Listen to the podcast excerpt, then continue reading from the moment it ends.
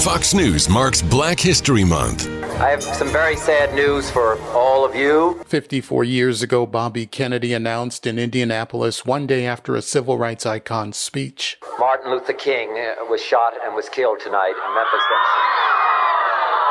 Many thought civil rights died with him. The decades before and since have seen much to mark, including the first female, South Asian, and black vice president of the U.S. I, Kamala Devi Harris, solemnly swear. In 1926, it was journalist and author Carter G. Woodson who created a week in February to honor blacks who made their marks.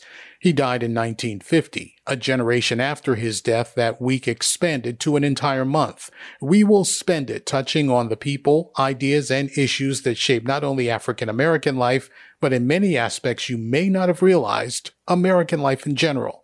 Welcome to Black History Month. Colonel Scott, Fox News from the Fox News Podcasts Network. I'm Janice Dean, Fox News senior meteorologist. Be sure to subscribe to the Janice Dean podcast at foxnewspodcast.com or wherever you listen to your podcasts. And don't forget to spread the sunshine.